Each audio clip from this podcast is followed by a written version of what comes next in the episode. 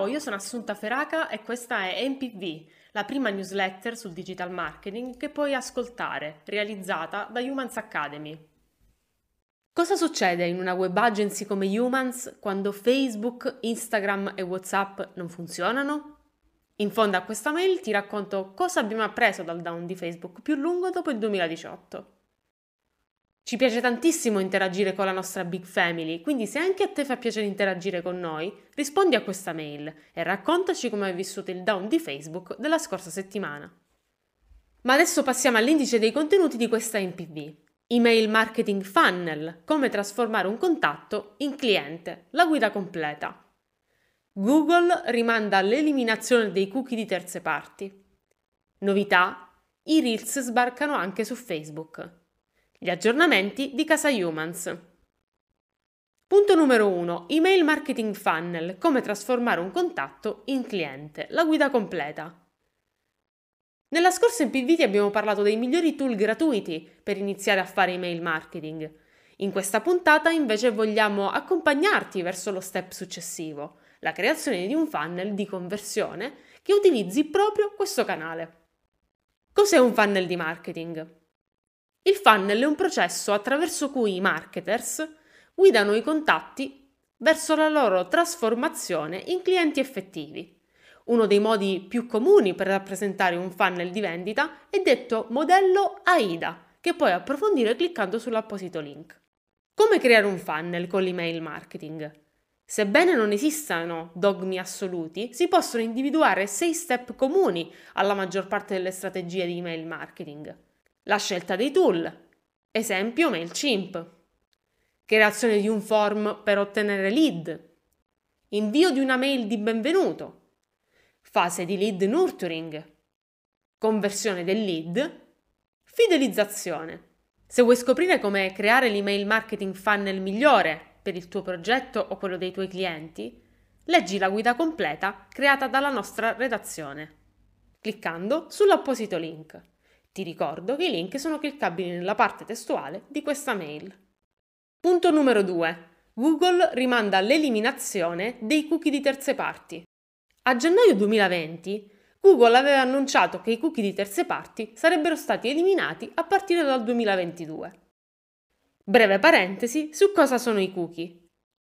I cookie sono dei veri e propri frammenti di codice che permettono di sapere ciò che fanno gli utenti all'interno dei siti web. In altre parole, si tratta di un ingranaggio del macrosistema che permette di profilare gli utenti per mostrargli annunci altamente personalizzati. Questa è la novità. Per la gioia degli advertiser, Google ha deciso di rinviare l'eliminazione dei cookie di terze parti alla metà del 2023. Una decisione presa a causa dell'immaturità del sistema Flock, che sarebbe andato a sostituirli. Flock darà la possibilità di targetizzare gli utenti non singolarmente, ma in quanto appartenenti ai grandi gruppi di interesse. Quindi Google non ci lascia senza dati, ma la nuova privacy sandbox potrebbe rappresentare il giusto bilanciamento tra la tutela della privacy degli utenti su Internet e i comprensibili interessi delle aziende che necessitano della profilazione degli stessi utenti. Punto numero 3. I Reels sbarcano anche su Facebook. A pochi giorni dal traguardo storico di TikTok, che è riuscito a raggiungere oltre un miliardo di utenti attivi al mese, Facebook, tramite un annuncio sul proprio blog ufficiale, ha introdotto ufficialmente i Reels all'interno della piattaforma. Il formato dei video brevi, che sta letteralmente spopolando, continua a essere spinto dalla compagnia di Zuckerberg, che, dopo averlo introdotto su Instagram, ha deciso di portarlo anche su Facebook. Ecco cosa devi sapere di rilevante sui Reels su Facebook possono raggiungere tutti, non solo i tuoi follower esistenti, consentendo alle persone più creative, divertenti e stimolanti di aumentare la loro visibilità. Potranno essere postati direttamente all'interno dei gruppi. Potranno essere condivisi su Facebook direttamente da Instagram per raggiungere un nuovo pubblico.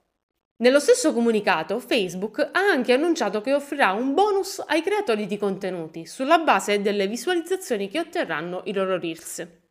Al momento questa possibilità di monetizzazione è disponibile solo su invito, ma conferma ancora di più la centralità che Facebook sta attribuendo ai brevi video nell'attuazione della propria strategia di coinvolgimento degli utenti. Fonte Facebook.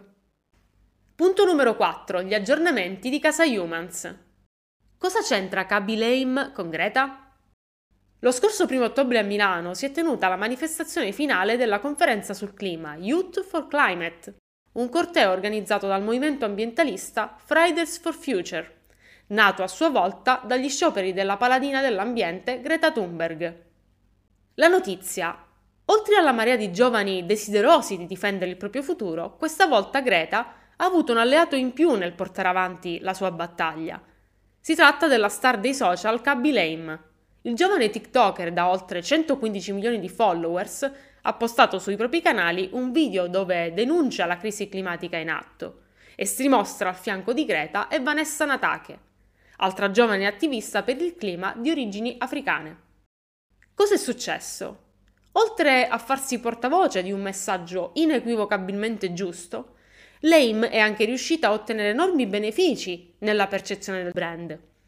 Se infatti da un lato sono stati diversi i fan che hanno commentato il post, dicendo che avrebbero smesso di seguirlo per il suo sostegno a Greta, dall'altro Kabi, prendendo questa posizione, ha rafforzato e non di poco il rapporto che aveva con gli altri suoi followers, che invece sono dalla stessa parte.